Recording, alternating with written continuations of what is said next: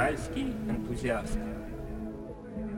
А, Друзья, всем привет! С вами подкаст «Уральский энтузиаст», подкаст про проекты и про людей, которые меняют Урал. Сегодня у нас в гостях банщик Александр Петрук. Я недавно был у него в гостях в бане, это был очень интересный опыт. Мы с Сашей разговорились, оказалось, что Саша интересуется подкастами, и я решил его пригласить в гости на подкаст, поговорить про баню и познакомить с Сашей наших слушателей, ну и сам чуть-чуть поподробнее узнать про это дело. Всем привет. Да, привет. Прежде чем мы поговорим про баню, давай немножко поговорим про тебя. Я знаю, что ты раньше был диджеем и тусовщиком. Я хотел прочитать твое интервью на Вилладже, но Вилладж там уже с ним какие-то проблемы, он то ли заблокирован, то ли подписка, поэтому я не узнал, не смог по этому пункту подготовиться чуть лучше. По-моему, пять лет назад, да, ты решил свою жизнь изменить? и стать банщиком? Наверное, 6, может быть, даже... Решил, может быть, даже и 7. Ага. Это очень интересная, мне кажется, история. Расскажешь ее нам, нашим слушателям? Ну, я был диджеем, делал вечеринки всякие. Я был диджеем не с самого начала. Сначала я работал во всяких нефтяных компаниях после института. Знаете, типа, работал на работе, которая перспективная, которая должна денег приносить. Отец у меня так вот устроился в «Газпром нефть», типа, круто, уверен в своем будущем, что это такое. А потом, как бы, через пару лет я понял, что это вообще не идет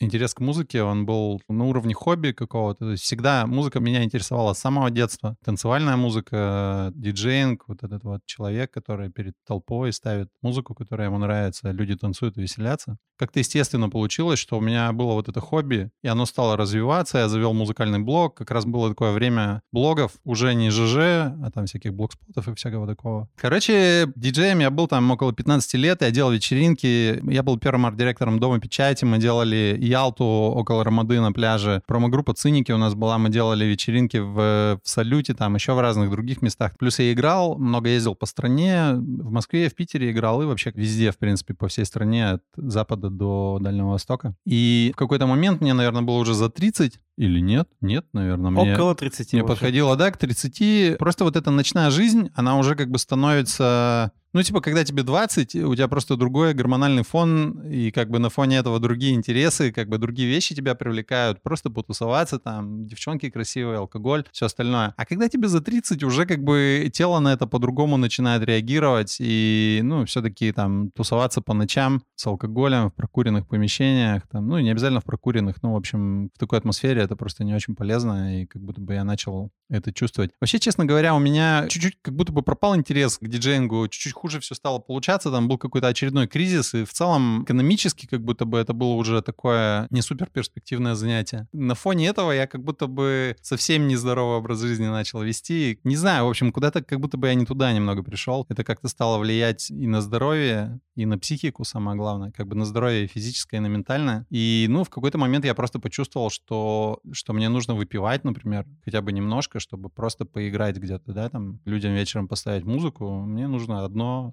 два пива там или коктейльчик какой-нибудь или что-нибудь такое. То есть, что это такая профессиональная необходимость, как там униформа или как какие-то инструменты. И, ну, мне показалось, что это, наверное, как-то уже слишком. Что-то с этим не то. И я решил на недельку сделать перерыв. Через недельку я понял, что еще на недельку. И типа через там три или четыре месяца я понял, что нужно, видимо, зарабатывать чем-то другим, потому что меня не тянет обратно в клубы, не тянет ставить музыку никому, что я как будто бы этого поднаелся. Ну и у меня был промежуток, когда я работал на дневной работе в компании аудио-видеосистемы, которая занимается звуковым оборудованием, световым, всякой там видеоконференц-связью, инженерными решениями в этой сфере. И, блин, капец, это так длинно это рассказать. Да нормально, нормально. Если что, потом подрежем какие-то такие да. нюансы. Мне кажется, смысл не в том, как бы, как это конкретно произошло, а просто в том, что я в какой-то момент очень сильно стал полагаться именно вот не на этот принцип, что нужно зарабатывать, чтобы хорошо питаться, чтобы все было в жизни нормально. А для того, чтобы зарабатывать, нужно пойти там в нефтяную компанию и там работать. Вот такой принцип, он, он для меня не работал. Мне кажется, он ни для кого не работает, но для меня, по крайней мере, он не работал точно. У меня ушло какое-то время на то, чтобы понять, что, что так не работает. И в какой-то момент я понял просто, что надо больше полагаться на свои ощущения. Я бросил быть диджеем, потому что стал больше полагаться на ощущения, больше прислушиваться к себе. Потом у меня был год опыт другой дневной работы, там тоже тоже было интересно, но я понял почти сразу, что это какой-то переходный этап. И потом я переехал на острова Эршоуы, Это наша семейная загородная резиденция, что-то типа такой большой дачи, 4 гектара в Челябинской области на островах. Брат у меня на тот момент делал там что-то вроде такой семейной базы отдыха, без алкоголя, с вегетарианским питанием, с разными семейными программами, йогой и так далее. Я приехал туда просто отдохнуть ненадолго и понял, что мне там супер кайфово.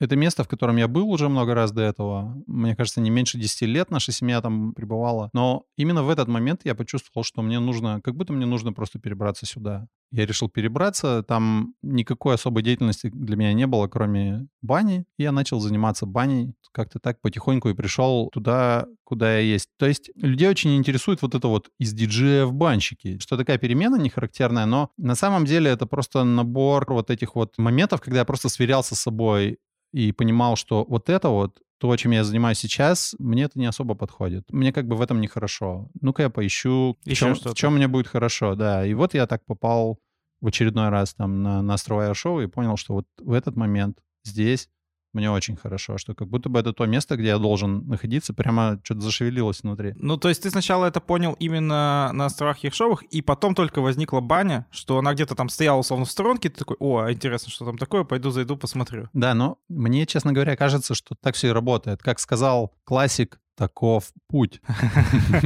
Да, но вот до того, как ты перебрался на острова Ершовы, в твоей жизни баня как-то фигурировала? Я вообще баню терпеть не мог. Терпеть не мог, наверное, подходящее, потому что были какие-то вот эти детские опыты, когда там дядя, как бы родной дядя двоюродный такой, нет, посиди еще, надо потерпеть, ты мужик или кто, ну-ка дай-ка я тебя веничком, короче. Ну, как, как у многих из нас. Были в школьные институтские годы какие-то заходы в бане тоже с пивом, там, со всем остальным, после которых голова гудит. Короче, у меня было много очень опытов в бане такой как бы некомфортной, тяжелой. И не то, чтобы я прямо активным противником был, нет, в баню ни за что. Но я просто внутренне понимал, что это место, где мне некомфортно, где мне просто физически нехорошо, мне незачем туда идти. Вот на момент, когда я начал заниматься баней на островах Ершовых, отношение у меня к бане было такое. Но все-таки ты, когда решил, что ты занимаешься баней, ты начал это делать просто из того, что ну, по сути, другой работы там для тебя не было? Или все-таки были какие-то у тебя, может быть, уже векторы мышления, там, направления, да, что вот в этом можно развиваться? Может быть, ты уже за кем-то следил, там, из банщиков других? Знал уже что-то про банную культуру или нет? Мне младший брат сказал, что, слушай, давай переезжай, супер, но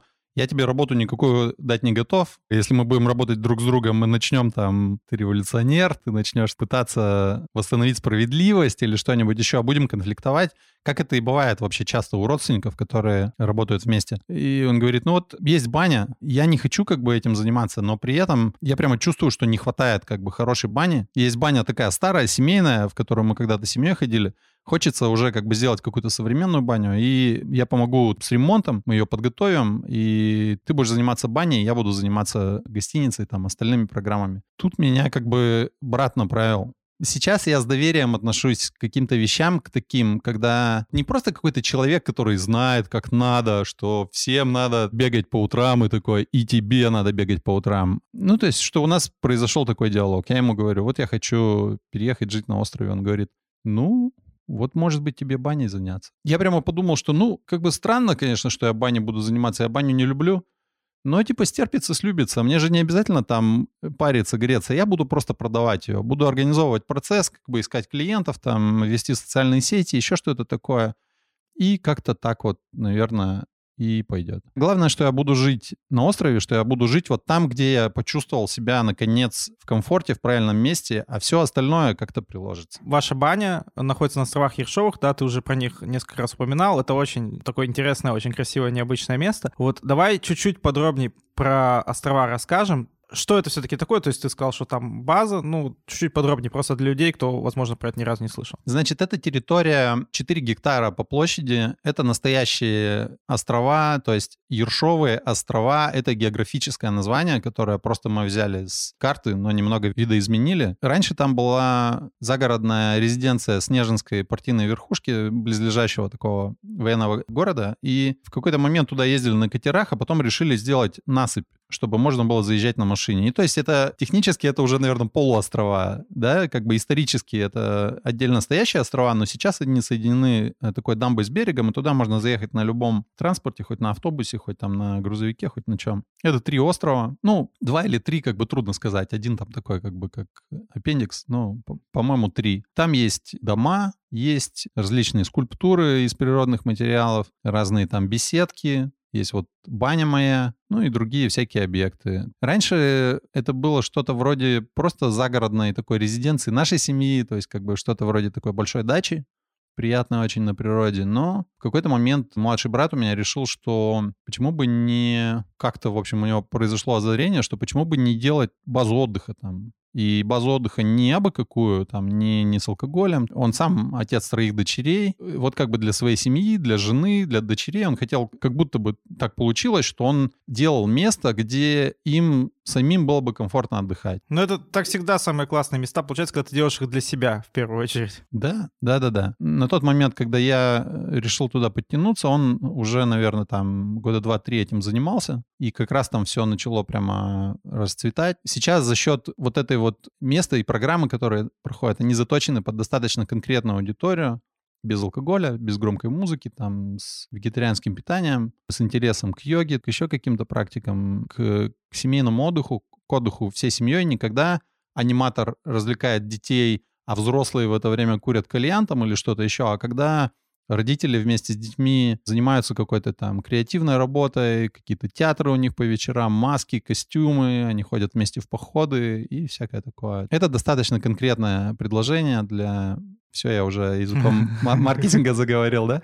Ну, короче, я имею в виду, что для какой-то молодой семьи, для которой важно именно там не бухать, не караоке, а как-то всем вместе хорошо провести время, таких вариантов немного. И поэтому место наше достаточно популярное. У нас там, ну, до конца года уже практически все расписано, хороший спрос, как бы хорошая, хорошая посещаемость. А смотри, вот у тебя, как у человека, который живет на острове, есть какое-то такое изменение сознания, что ты начинаешь себя ощущать немножко отдельно от всего мира, потому что вот люди, которые живут, например, на Сахалине там, да, или еще где-то, они там все говорят, у вас на материке. Вы так не говорите, что там на материк поеду или что-нибудь В городе, я говорю в городе. Ну, у нас, как бы, как сказать, у нас все равно не, мы не так сильно оторваны. У нас же просто озеро там на материк, типа, минута, минута пешком, и ты на материке уже. Ну, понятно. Но, но я понимаю, про что ты говоришь. Я думаю, что тут прежде всего дело не в том, что мы на острове находимся, да, а в том, что это просто жизнь на природе, и что вокруг деревья, машины не ездят, никакого вот этого городского, городского шума, городской суеты. То есть это супер заземляющее, супер замедляющее, успокаивающее. Мне кажется, что на меня это сильно очень повлияло. Не знаю, интересно было бы поговорить с кем-то, кто, знаешь, там, с кем мы общались 7-8 лет назад. И вот кто бы увидел меня сейчас, например, как-то смог бы дать какую-то обратную связь по этому поводу. Но вот у меня недавно было такое, что кто-то меня ВКонтакте там поздравил с днем рождения, что ли, или что-то такое в сообщении. И я чуть-чуть почему-то перемотал вверх, и вот там какие-то аудиосообщения, там восьмилетней давности. И я послушал как бы себя, и ощущение такое, что я просто говорю как будто бы в три раза быстрее. Просто с какой-то невероятной скоростью, невероятной суетой, там, с такими перепадами как это сказать, интонационными какими-то всплесками и падениями. В общем, супер ярко, супер выразительно и очень-очень быстро. Как будто бы я сейчас разговариваю по-другому. Интересно. Ты писал, да, в своем телеграм-канале, что живя на островах, ты заземлился, и как будто бы даже очень сильно заземлился, надо обратно немножко разземляться. Ну да, дело в том, что я женился, и у нас с женой скоро родится дочь, и вот это вот как бы уже семейная жизнь, там, она требует немного другого, как будто бы, ну, задачи другие, амбиции немножко другие, и мы там жилищный вопрос очень активно решаем вширь и в Екатеринбурге, и на острове там у меня стройка. Ну, еще какие-то вещи там связанные с родами. Роды сами по себе, как бы роды, там первое время это не очень дешево. Я понял сразу, что мне надо сдавать на права, как бы водить машину, потому что у меня нет прав. Я, короче, почувствовал, что, может быть, я слишком медленный для такого образа жизни и стал бороться в социальных сетях, в Инстаграме я выкладываю там про эту сторис, бороться с излишней заземленностью своей ускоряться, поднимать ветер. Ну вот мы начали говорить, да, про острова Ершовы, что это такое интересное место, и в частности, когда мы были у тебя в гостях в бане, мы тоже начали разговаривать про озеро Сунгуль, и я тебе немножко начал рассказывать тогда про историю этих мест, и сейчас тоже хотел бы как раз поднять этот вопрос. Круто, круто, давай. Снова поднять этот вопрос, потому что все равно у нас подкаст, в том числе про Урал, про его историю вообще. Супер. Сунгуль вообще такое место, которое всегда было, на самом деле, глубинкой. Даже сейчас продолжает оставаться такой прямо у Христа за пазухой, да, местечко. Вот, но если раньше, там, 50, там, 100 лет назад, это было прям вот конкретные такие вообще дебри, вот так вот назовем это. Но при этом это такое очень красивое озеро, и оно находится как бы на путях, там, из Европы в Азию и так далее. И поэтому оно начало привлекать людей еще в давние времена, и изначально на островах, ну, скорее всего, это не на островах Ершовых, на других островах, их много на Сунгуле, находился старобряческий скит. Нет, это у нас как раз. А, это но у вас. сам скит, он находился, наверное, на других островах, но наши острова тоже относились к этому скиту, то есть э, Ага. это как бы были их земли. Ну да, это тоже такой интересный такой достаточно факт, потому что все равно такие места, где э, жили религиозные люди и так далее, они в каком-то смысле становятся как места силы, что ли. Да, там прямо на месте, где был скит, действительно, они на, на других островах находятся по пути к, э, в направлении Вишневогорска. Крест стоит, там, в общем, Да. есть, есть такое. Там место. что-то, да, что-то еще осталось от этого скита, какие-то следы. Вот, и скит этот на самом деле старообрядческий, да, ну почему он возник, просто для наших слушателей, кто не совсем понимает историю там развития православия и христианства, да, что в определенный момент произошел раскол церкви, и люди, кто не захотел новые, условно, каноны принимать, их стали называть старообрядцами, и на них определенно начались гонения, да, и им пришлось куда-то в леса уходить, там куда-то вот в Сибирь, на Урал и так далее, и в том числе на Урале много старообрядцев, там старообрядческих деревень, и вот в частности некоторые старообрядцы, они жили вообще в лесах, там, вот, отшельниками в скитах, ну, в те времена это была прям глухомань-глухомань, и действительно никому там до них дела особого не было. Что удивительно, этот скит старообрядческий, он существовал где-то до 30-х годов 20 века, то есть уже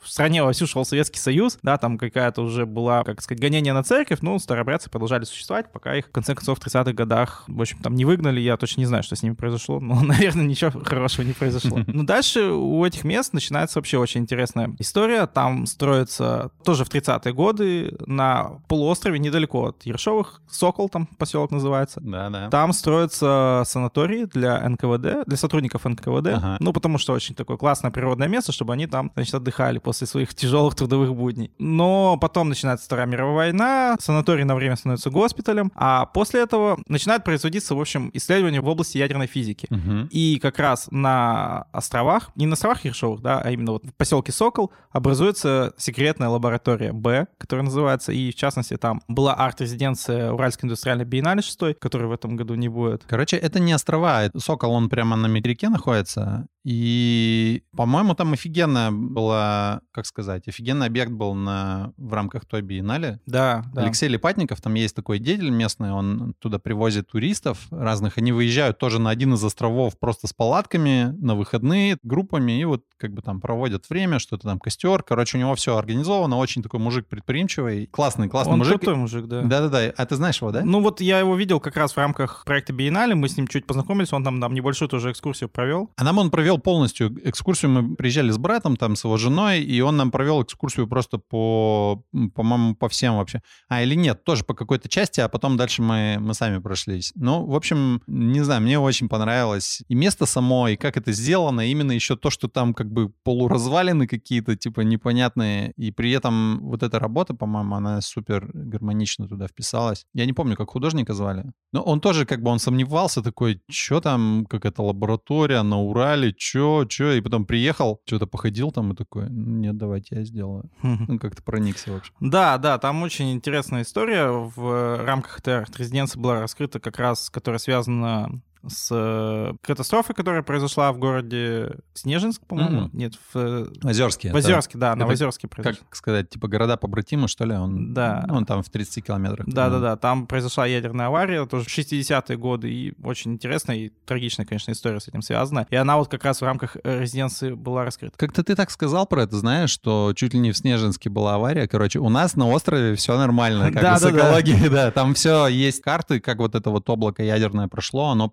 прошло очень сильно далеко от нас. Причем у нас в детстве была дача в Багаряке. Это как раз вот, ну, это, наверное, еще где-то в 80 километрах, что ли, от острова. И там, когда едешь по дороге, там есть одна равнина, где была большая деревня. Ее полностью снесли в свое время как раз из-за того, что там вот это вот... Радиоактивное. Радиоактивное, да, радиоактивное облако проходило, там просто вынесли, как бы сравняли с землей целую деревню. Если бы на нашей территории было бы что-то такое, то есть когда мы начали жить на островах Ершовых, там были как раз вот эти вот старые здания, где и была вот эта вот резиденция Снежинской партийной верхушки. То есть если бы там какой-то намек был вообще на радиацию, это бы все сравняли с землей очень давно. Да, да. То есть, во-первых, это все произошло очень давно, и уже понятно, что никакой радиации ее нигде нет. Вот, то есть это важно да, упомянуть, что все в этом плане как бы экологически. Да, и я в, я в свое время интересовался этим, и много энтузиастов на ЖЖ, там, типа, которые просто ездят с этими счетчиками и проверяют разные mm-hmm. места, и вот они очень активно все облазили на и в лаборатории Б в самой, и рядом там на всей прилежащей территории говорят, что ничего там никаких, вообще никаких превышающих. Там же что-то даже какое-то чуть ли не захоронение было в итоге в ну не захоронение, ну, короче, что-то подземное. Там есть это место, я его видел. Вот есть место, где находится выставка, да, которая была в рамках биеннале. То есть это как раз корпус санатория НКВД, который впоследствии стал общежитием для сотрудников лаборатории Б. И там это здание, оно сохранилось, в нем просто жили вот эти ученые, которые этими занимаются исследованиями, да. Оно такое тоже в стиле конструктивизма построено, и там вот выставка проходит. А само место, где находилась лаборатория Б, его тоже все перекопали, перелопатили и все закопали как бы под землю, да. Ну, то есть как бы вот сохранение. Там, в принципе, если поехать чуть-чуть в другую сторону, там можно по этим местам прокатиться и увидеть действительно, что там вот есть эти следы в то, что земля перекопана. Ну, короче, вот есть несколько энтузиастов, которые в разное время ездили там со всякими счетчиками, все проверяли и говорят, что там все как бы в пределах, ну, в пределах нормы, как как просто в обычном лесу. То есть ничего, ничего особенного там. Ну и последний просто интересный такой факт, вот про окрестности хотел рассказать, что вот как раз, который нам Алексей показал, там есть пионер-лагерь. Орленок. Орленок, да, он называется. Ну, вообще просто сам по себе прикольный лагерь, очень такой интересный. Там много всякой военной техники у них стоит, по которой дети любят лазать. И там есть одна прям уникальнейшая вообще вещь, которая внешне, она на первый взгляд внимания не привлекает. В общем, металлический шар, да, который раскрашен под глобус, вот типа, что это там земля и там какая-то надпись «Миру мир». Но обычно такие вот э, инсталляции, да, делались из какого-то очень такого, ну, простенького железа дешевого, да, а если подойти к этому шару, можно обратить, что он из какого-то очень-очень интересного качественного металла сделан, да. И суть в том, что этот шар является, по сути, корпусом термоядерной бомбы. Да, которая вот тоже производилась либо в Озерске, либо в Снежинске, я сейчас уже боюсь соврать, да, вот эта самая сильная бомба, которая в истории человечества была изобретена, вот для нее было произведено всего 5 корпусов, да, там два тестовых, один, который непосредственно взорвался, и вот два запасных. И как бы они остались после всего этого, и ну куда-то их нужно было деть, и его поставили в пионерском, пионерском лагере. лагере, да, и нарисовали там, ну, карту Земли и сделали такой глобус, в общем, да. абсолютно уникальная вещь, и причем это как бы сильно не афишируется история, но вот нам это Алексей в рамках экскурсии показал. Это интересно. Да, конечно. интересные факты вот такие. Ну ладно, давай тогда поговорим сейчас про баню. Да, перейдем наконец-то Давай, супер. к банной нашей теме. Первый вопрос касательно бани, что в чем вообще особенность бани с банщиком, да, почему ты, ты бы советовал, да, всем вот именно попробовать баню с профессиональным банщиком, да, почему нельзя просто саму зайти там посидеть, попотеть и получить какой-то опыт интересный? Трудно сказать. Я больше пяти лет занимаюсь, я парю профессионально, и по-другому я не воспринимаю уже баню как что просто прийти и попотеть. Баня с банщиком — это просто такой аттракцион, как бы намного более насыщенный, многомерный, чем... Ну, то есть просто пришел, погрелся, это полезно, это здорово. Ну, ты там о чем-то подумал о своем, может быть, какую-нибудь музыку себе включил может быть, сам себя немного веничком похлестал. Ну, это прикольно, здорово, но баня с банщиком — это, это обязательно какое-то удивление, это какой-то очень сильный, очень мощный физический опыт, и вследствие этого и эмоциональный, и ментальный опыт. И причем сильный опыт не за счет того, что будет очень жарко, а, скорее всего, если вы имеете дело с хорошим профессионалом, наоборот, будет очень мягко, очень комфортно. Просто сам эффект и оздоравливающий, и расслабляющий. Мне не очень нравится слово «расслабиться», но как будто это вот такое основное слово, которое применяют к разговору про баню. Эффект этот будет намного-намного сильнее. Вообще, я бы сказал, что баня с банным мастером — это как, не знаю, может быть, как массаж, то есть или вы просто на массажном столе полежали, просто полежали на кровати, да? Или вам еще массаж при этом сделали. Но тут как бы надо понимать, что в бане еще намного больше ресурсов, то есть можно очень разную температурную нагрузку давать за счет подачи пара, за счет там прохладной воды, проветривания, чего-то еще. Можно работать с запахами, с эфирными маслами, с травами, с теми же вениками. Сам набор массажных инструментов, он тоже намного шире, потому что в банях часто используют там какие-то молотки, ножи, топоры, кувалды. Но на самом деле, в том числе, как бы там и легкий массаж топором делают. Ну, какой стороной топора? Серьезно, острой стороной. Ну, там, видишь, там в том-то по большому счету и дело, что когда, если банщик заносит топор в то вообще есть такой момент, вот для банного мастера, например, особенно когда речь идет о людях, которые приехали из города, которые очень там заняты, в стрессе, у которых там голова перегружена, есть такой момент, что нужно человека привести, как бы привести в баню, привести сюда, чтобы он не легший на полог, не продолжил думать о каких-то городских делах, то есть чтобы он находился здесь. И топор — это хороший, прекрасный инструмент. Точно, как бы любой человек тут же окажется, если он увидит еще, что топор... Ну, ты, а в итоге, э, в итоге, как бы, сами эти движения, они супер, супер мягкие, как бы супер, супер вот такие вот легкие. Просто ты лежишь с закрытыми глазами и в полумраке, в тепле, в мягком, и у тебя где-то в любом месте чуть-чуть, как бы, чуть-чуть лезвие, причем скорее всего, затупленного топора как бы касается кожи. Это способствует концентрации, то есть ментальной концентрации на, на этом месте, и в итоге там усиливается кровоток, в общем, ток всех жидкостей. Нервная система на это место просто обращает повышенное внимание, более интенсивными становятся все процессы. Ты топором делал массаж? Я не делал, и мне на самом деле не делали. Я просто понимаю логику этого процесса. Наверное, может быть, и буду в ближайшее время делать, потому что как будто бы это что-то такое, как бы к чему я подхожу сейчас. Но вообще я могу сказать просто, что инструментов, которые можно использовать в парной, их очень-очень много. И что как бы здорово, что у каждого банного мастера, ну, более или менее опытного, будет какой-то свой набор вот этих инструментов. У меня есть друг, коллега, который там с двумя чемоданами просто приезжает, всяких штуковин, там всяких палочек, там скребков, молоточков. Это, наверное, то, с чем я больше сейчас начинаю работать. Хочу сказать, что, короче, вот э, в бане с мастером есть такое преимущество, что будут обязательно какие-то фишки такие. Может быть, это даже не обязательно будет там какой-то предмет, а просто сама работа вениками, она будет какая-то необычная и крутая. Но я говорю, конечно, об индивидуальных там авторских программах, когда у вас не 15 минут на парение, как это происходит там в каких-то общественных потоковых банях, где много народу, где людей парят одинаково. А когда есть именно вот этот вот индивидуальный подход, когда мастер лично под вас что-то подбирает. Когда у тебя два чемодана инструментов, ты как бы не можешь ну, тебе не нужно два чемодана инструментов, чтобы всем делать одну и ту же программу. Ты под каждого человека подбираешь что-то свое. В этом как бы вся интрига, что попадая к новому мастеру, обязательно будут какие-то сюрпризы. В какой-то момент я, когда начинал, я начинал это коллекционировать, типа собирать там, а вот можно мороженкой, типа пломбиром распаренное тело, там женское, женщину протереть типа пломбиром, и это будет как бы и охлаждение, и при этом такая как бы сливочная масочка, то есть питание кожи в конце.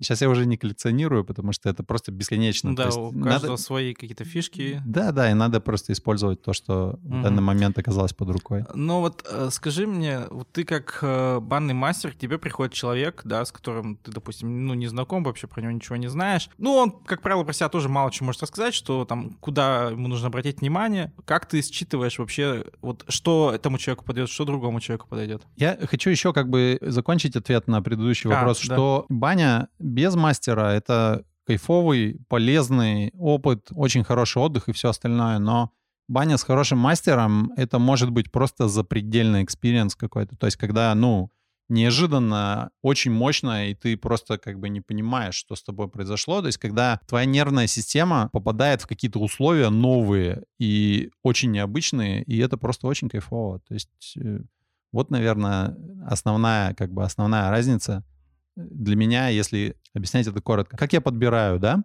У этого вопроса много разных сторон. Во-первых, можно спрашивать человека, чего он хочет, и, в принципе, как бы на основании того, что человек говорит, делать то, что он просит, ну и плюс вообще делать какие-то выводы на основании того, что он говорит. Большинство людей говорят, что они хотят расслабиться, оздоровиться. Если люди просто говорят, что хотят расслабиться, можно там по каким-то косвенным признакам, по разговору, да, за чаем, понять еще, а насколько сильно они вообще уставшие, и как бы что это значит расслабиться, да. Можно прямо спросить, можно просто послушать, что человек говорит. У меня, в принципе, такой подход, что вся информация, которая мне нужна про человека, чтобы его попарить, я ее получу. Все, что должно быть сказано, будет сказано, и я не знаю, как это происходит, то есть можно на что-то чудесное как бы ссылаться, но на самом деле я думаю, что в этом есть просто психологическая подоплека, что подсознательно человек приходит и мастеру начинает даже как-то между делом э, выдавать ту информацию, которая этому мастеру должна быть актуальна про него может быть, даже неосознанно и все остальное. Кроме того, конечно, я провожу определенную визуальную диагностику. Иногда бывает, что я людей прямо прошу до захода в парную повернуться спиной, например, фотографирую их со спины, и потом сижу как бы с фотографией какое-то время, ну, оцениваю какие-то анатомические особенности, какие-то наклоны, там какие-то пере... Могу сбоку, например, сфотографировать. Естественно, эти фотографии там никуда не попадают, я их просто удаляю после процедуры. И могу на основании этого. Дальше, как бы в парной во время парения я могу тоже вроде небольшой диагностики вениками проводить, то есть прикладывать веники куда-то и слегка ими слегка давать такое легкое, ну, легкое движение. Ну, то есть любой человек может положить руку, да, там на тело, и вот здесь вот, вот здесь вот как бы движение очень мягкое, да, рыхлое. Ну, у меня везде, короче, рыхлое. Но можно, можно найти, можно найти место вот на колене, где как бы, особенно когда оно натянуто, что тут как бы, тут рука так активно не ходит. Сопротивление ткани намного больше. И в парной я таким образом могу какие-то такие вещи находить. Есть как бы техники даже там и бесконтактные, и всякие-всякие. У меня очень большой набор этих инструментов. Часто бывает, что я могу просто интуитивно сориентироваться, что человеку нужно Просто посмотреть на него где-нибудь там с расстояния 20 метров, когда он там по острову гуляет, и такой, ага. Ну там, и как бы что-то прикинуть для себя, и как бы на основании этого попарить, и окажется, что это то, что человеку нужно. То есть у меня тут нет какой-то конкретной системы, есть большой набор инструментов, которые я использую. Я, я понял. А смотри, вот с физиологической точки зрения, как это работает? То есть условно у человека есть какая-то, какие-то мышцы, там какие-то зажимы в теле, да? И за счет того, что они прогреваются, они расслабляются, или как это работает? Просто за счет в целом банного тепла, мягкого банного тепла, пара, вот этой вот атмосферы, сама атмосфера в бане. Я, опять же, я не говорю там про общественные бани, не говорю про бани, где температура 100 градусов, где там, ну, прямо перегрев. У меня температура в бане 60 градусов примерно, там, плюс-минус. И как бы такое тепло очень мягкое. У меня есть окошко прямо в парной, которым я могу проветривать, и для каждого человека создать атмосферу максимально комфортную, чтобы можно было именно как бы почувствовать себя, почувствовать какую-то заботу, благость, не знаю, ласку и добро как бы вокруг, и успокоиться, как бы, чтобы тело стало мягче. Сама по себе баня, она работает на то, чтобы нервная система как будто бы немного замедлилась. Ну и как бы все физиологические процессы так или иначе стали оптимизироваться. Это касается и крови, и лимфатической системы, и вообще так или иначе всех систем организма. То есть мышцы расслабляются сами по себе, но где-то, например, где я чувствую, что какой-то зажим еще более серьезный, я могу туда еще акцентированно дать больше тепла, чтобы эффект от этого, ну как бы от парения был более глубокий. За счет того, что мышцы расслабляются, улучшается ток жидкости, крови, лимфы и всего остального. В том числе лучше проходят сигналы по нервным стволам. Наверное, вот как бы на ЖКТ так сильно просто теплом нельзя повлиять, но в том числе в бане мы делаем там небольшую правку живота, и таким образом можно повлиять и на ЖКТ. Что там, какие системы у нас еще есть? Гормональные, как бы на гормональную систему баня влияет, тоже вырабатывается гормон роста усиленно. Еще какие-то гормоны, там снижается кортизол, норадреналин или норадреналин. Короче, я по гормонам не очень... Не, не очень ну, понятно, силен. что гормональная система работает. Да, да? действие, действие на, на все системы крайне положительное. Баня влияет как бы на все. То есть если у тебя поясница болит по жизни, а после бани как бы у тебя поясница не болит больше, то это просто влияет на твое психологическое состояние, так или иначе. Если ты вышел без боли, которая тебя просто как бы мучает давно. Баня не больница, и не то, чтобы мы там лечим боли в пояснице навсегда. Хотя разные мастера есть, но как бы я таким не занимаюсь. Но тем не менее, как бы, по крайней мере, вот этот вот эмоциональный эффект какой-то, да, можно получить. А если ты занимаешься в целом своей поясницей, то тогда это может быть как бы вкладом в общую какую-то работу по, по исправлению осанки там, или что-нибудь такое. Если вы хотите для себя вот по-настоящему а, открыть, да, парение с банщиком, то это обязательно нужно индивидуальную программу пробовать, чтобы вот прям полностью понять, о чем идет речь, да, потому что там приехать 15 минут где-то попариться, это здорово, Но вот полностью прям прочувствовать и погрузиться в этот experience, это, мне кажется, может только на индивидуальной программе. Ну да, на самом деле, в любом случае, если вы ходите там в Сандуны каждую неделю и там заказываете парение какое-то базовое 15-минутное, это тоже супер, это хороший вклад в ваше здоровье, ну и как бы, не знаю, ваше удовольствие от жизни, но индивидуальная работа какая-то там на пару часов может быть, или там я и там и по пять часов работаю с людьми, и как бы мне больше всего нравится такая работа, когда у меня есть пять часов на работу с человеком, и там и за меньшее время можно получить какой-то более серьезный эффект, как раз когда это какая-то отдельно стоящая баня, не в комплексе, и когда нет вот этого протокола конкретного. Тут надо понимать просто, что в таких массовых банных комплексах на потоке мастера вынуждены работать чаще всего вынуждены работать одинаково, потому что если ты попарил одного человека как-то одним образом, а потом в следующий раз он пришел, другой мастер его попарил по-другому, он говорит, «А я же заказал ту же процедуру, типа, что за фигня? Поэтому есть как бы достаточно конкретные требования. Где-то можно там шаг влево, шаг вправо, но тем не менее процедура длится 15 минут. Я часто не знаю просто что конкретно я буду делать. То есть, ну, окей, парение, ну, то есть какое это будет парение, на какой она будет температуре, какие будут спа-процедуры, там, работа с солью, какие-то скрабы, какие-то пеленания, массаж, промасливание. То есть часто это бывает, что я просто ориентируюсь по факту и можно сориентироваться на какое-то конкретное время, но это не там, это плюс-минус час, а не плюс-минус две минуты. Да, вот я вспомнил, про что хотел еще спросить. Частота посещения бани, да, вот как часто ходить в баню оптимально? Можно ли переборщить с баней? Я в свое время изучал много исследований, очень много исследований как бы по этой теме проводится в мире, причем в России как раз э, русских исследований я не так много сталкивался. Очень много исследований проводится в Финляндии и в других странах, что-то и в Италии, и в Японии, и все остальное. Понятно, понятно, что в Финляндии как бы это разговор про сауну, но дело в том, что сауна как бы в классическом смысле это просто та же баня, просто на другом языке, как бы на финском, она называется сауна. Это не то, что люди думают, вот это вот электрическая, сухая какая-то там приблуда, на которую поддавать нельзя, как бы классическая сауна — это то же самое, что классическая русская баня с паром, с веничками и все остальное. В Финляндии есть такая тема, что там у них сауны везде, на работе, дома, в домах многоквартирных, там во дворе просто обязательно стоит сауна, есть расписание, кто когда ходит, там какие квартиры или какие подъезды. И люди ходят в сауну несколько раз в неделю. И финны как бы достаточно долго живут. У них э, проходило такое исследование, оно проводилось на пожилых людях, то есть самому молодому человеку, когда это исследование началось, самому молодому участнику было 45, и оно проводилось в течение 20 лет. То есть к концу исследования самому молодому было 65. В пожилых мужчинах оно проводилось. Там более 2000 финнов участвовало в нем. Ну, то есть это репрезентативная выборка, репрезентативная для всего населения Финляндии. Это исследование показывало, что мужчины, которые регулярно посещают сауну, у них э, вероятность смерти от сердечно-сосудистых заболеваний снижается в три раза, а вероятность смерти от нарушений в мозговом кровообращении, то есть от Альцгеймера, от инсульта, короче, от всего остального, что любых проблем вообще вот каких-то таких с головой, она снижается в два раза. Или наоборот, там в три, а там в два. Ну, то есть, типа для пожилых людей, мне кажется, это супер сумасшедшая статистика. Но Нюанс в том, что такой эффект можно получить, такой эффект они получают те, кто ходят от 4 до 7 раз в неделю.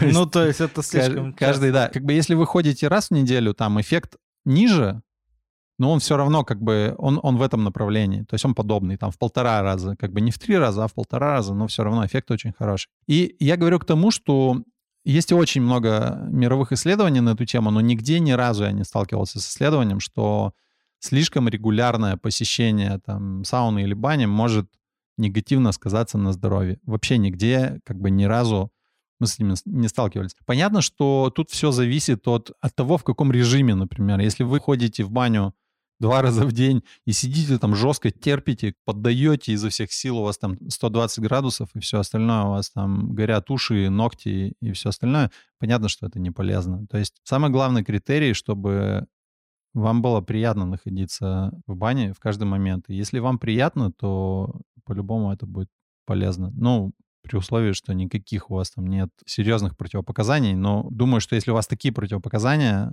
при которых нельзя ходить в баню, вы про это знаете и так. Да, ну вот мы начали уже тему поднимать с общественными банями, да, ты упомянул, что там все-таки более потоковая такая история. Ну, вообще хотелось бы чуть-чуть тоже про такое явление поговорить, как общественные бани, вообще как к этому относишься в целом, да, то есть что можешь про них рассказать, посоветовать, может быть, какие-то общественные бани, куда стоит сходить? На самом деле я, это даже не совсем про общественные бани, я имею в виду вообще банные комплексы, то есть там, где мастера парят по одинаковым программам, парение стандартное 15 минут, я вот такое имею в виду. Это есть как бы и в банных комплексах, и там в банях типа Сандуны там или Андреевские. В целом к общественным баням я отношусь очень хорошо. Я люблю именно, когда есть вот этот вот элемент парения, элемент какого-то таинства, элемент работы один на один. В общественных банях это, конечно, нельзя получить. Но если вы живете в городе, например, и у вас дорого вам каждую неделю там ездить э, на индивидуальное парение, своей бани у вас нет, то вообще совершенно нормально ходить там в общественную баню на Первомайскую, например, там, я не знаю, мне кажется, 200 или 300 рублей за раз можно как бы ходить и, ну и как бы получать вот этот вот банный опыт.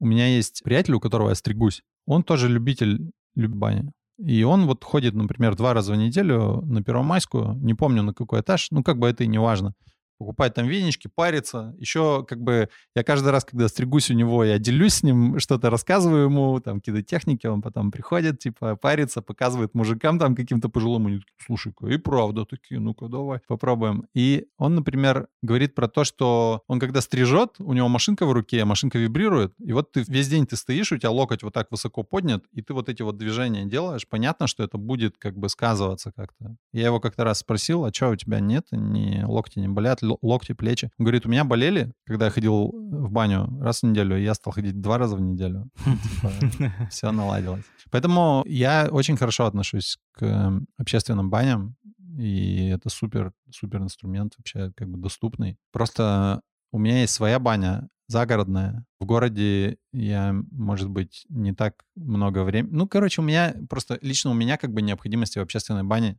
особо никогда не было, поэтому я бываю там, я как бы везде был, там и в Саднуднах, и вот на Первомайской, и везде, но это скорее как вот на экскурсию сходить, посмотреть, как бы оценить, как там просто попробовать там с приятелями, что-то там кого-то погореть, может быть, или чтобы тебя кто-то погрел, ну, в общем. Хорошо, знаешь, хотелось бы еще поговорить немножко про историю бань вообще, да, банную культуру как это все сформировалось, потому что баня, она присутствует в культуре истории многих стран, да, не только России, там и в Турции там есть, да, бани, и в Риме там были тоже какие-то подобные вещи. Каким образом вообще у людей начала эта культура формироваться? В какой момент люди решили, что будет классно сидеть в каком-то очень жарком помещении, потеть интенсивно, и что это будет для них полезно и здорово? Я точно не знаю.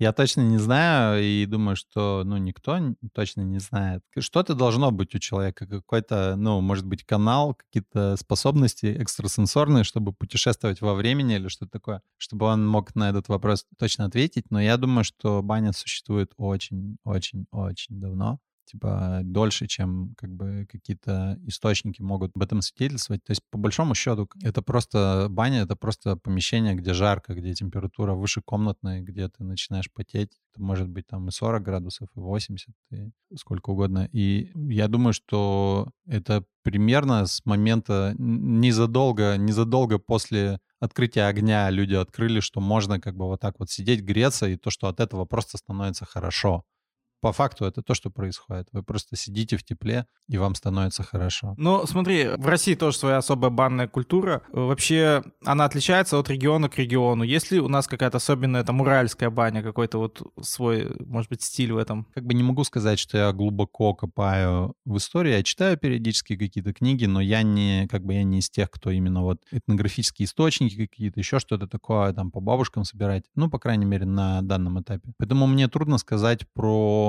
про, корни какие-то в этом плане, именно про уральские, про уральские особенности. Я про это никогда не слышал. Но я могу сказать, что в современном банном мире Урал — это очень-очень мощный сектор, очень мощная зона, потому что каждый год на чемпионатах России ребята с Урала занимают места. У нас есть тут как бы достаточно мощная тусовка, много мастеров. В Екатеринбурге много, в Челябинске много. могу сказать, что в Челябинске они даже как бы еще как-то более сплоченные. Здесь у нас все немножко как бы такие самодостаточные. А в Челябинске там прямо одна какая-то такая большая тусовка, и все друг другу помогают, там вместе учатся, делятся знаниями. Уральская школа, она на уровне страны достаточно модная, достаточно, достаточно мощная, достаточно котируемая. Модная, не модная, не знаю. Но, в общем, я думаю, что если вот так вот перечислять как бы крутых банных мастеров, ну, начать перечислять, то там чуть ли не каждый второй будет с Урала. Может быть, не каждый второй, но как бы каждый третий. И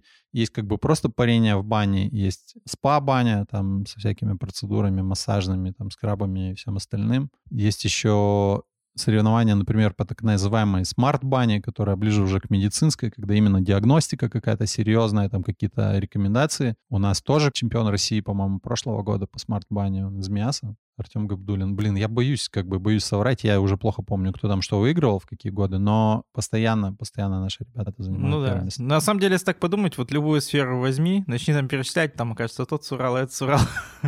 Да? Много у нас, да. Богата земля интересными людьми.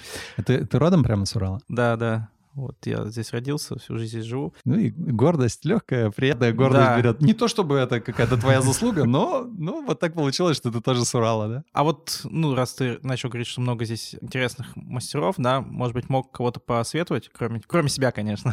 В Екатеринбурге? Ну, в Екатеринбурге или, может быть, соседние какие-то городки или области съездить кому-то стоит интересным банщиком. Я думаю, что будет круто, если просто конкретная рекомендация вам нужна, будет лучше, если вы мне просто напишите в социальных сетях, потому что там очень сильно зависит от того, что именно нужно. То есть это индивидуальная программа, да, или это там семья, или, может быть, нужно вообще просто коллективное парение какое-то провести. То есть нужен как бы человек с каким-то там шоу началом, или вот мастер, который работает индивидуально. Один из любимых моих мастеров как бы в Екатеринбурге это Олег Карабатов, чемпион России 2018 года, с бэкграундом в контактной импровизации. Очень, вот он как раз ездит с двумя чемоданами инструментов, он очень, очень интуитивно работает, без каких-то там алгоритмов предзаданных. Очень, как бы, очень интересная, очень самобытная у него, самобытный подход классный. И баня с ним — это незабываемое, всегда незабываемый такой аттракцион. Я его рекомендую. Часто, когда меня спрашивают, особенно сейчас я больше в Екатеринбурге стал времени проводить. Раньше я там сидел у себя на острове, когда меня спрашивали, а есть кто-то в Екатеринбурге, я всегда советовал его, и всегда люди оставались очень довольны. Он очень приятный, очень парень. У меня по основным вопросам все. Вот. Хочу сказать, что приезжайте к Александру на парение. Лучше всего она индивидуальная, но можно начать и с коллективного приехать, просто познакомиться, посмотреть вообще, как Александр это делает. Вы не пожалеете однозначно. Даже если у вас до этого был какой-то, может быть, не очень приятный опыт с баней, и вы думаете, что это не ваше, я советую это попробовать. Это мои любимые гости, у кого был. Потому что я сам был как бы таким когда-то вот с неприятным опытом и с боязнью бани. Это мои любимые гости, которые бани побаиваются. Все время что-то такое бывает, но что приезжает пара, и вот они как бы заказывают парение, и муж говорит, я у бабушки в деревне хожу с детства, мне надо мощно. Жена говорит, а я через две минуты падаю в обморок. И я парю мужа сначала, мужа парю мощно, он выходит, жене говорит, ох, главное было вытерпеть, типа. И потом заходит жена, 30 или 40 минут мы с ней проводим в парной, как бы ей тоже все по кайфу, ни в какой обморок она не падает, она выходит и говорит так, что я банщица, похоже, похоже, баня это моя. То есть мне больше всего нравится, когда э, гость или гостья, которые бани боялись, вдруг открывают для себя, что баня — это, оказывается, комфортное пространство для них, комфортное, кайфовое, получают такой опыт. Для меня это очень ценно. Еще хочу сказать, что я сейчас чаще бываю в Екатеринбурге, много времени тут провожу по семейным делам, и в Екатеринбурге есть классные бани тоже для индивидуальной работы. Если что, как бы, если далеко ко мне ехать на остров, можно попариться и в городе тоже. Еще хочу сказать, что вообще, если есть какие-то вопросы по бане, просто хочется посоветоваться о чем-то, спросить, как правильно держать веник или как его заваривать, или там что-то что еще, вообще любые вопросы как бы там философского характера, то пишите мне в соцсетях. Я, в принципе, во всех соцсетях есть, но не в Одноклассниках, но там во всех остальных. Я очень люблю делиться информацией про баню. Тоже потому что, ну, как бы я открыл для себя баню уже в сознательном возрасте, в зрелом. Открыл для себя то, что, оказывается, баня — это настолько кайфово, настолько круто, что это может влиять на жизнь, делать счастливее, гармоничнее и мягче. И Я с удовольствием э, все имеющиеся у меня информации с людьми делюсь, ничего не, не пытаюсь скрыть. Да, ссылки на Александра, на его баню мы оставим в описании, конечно, чтобы вы могли написать или там зайти, подписаться и почитать посты, например, в Телеграм-канале, очень интересно. Спасибо.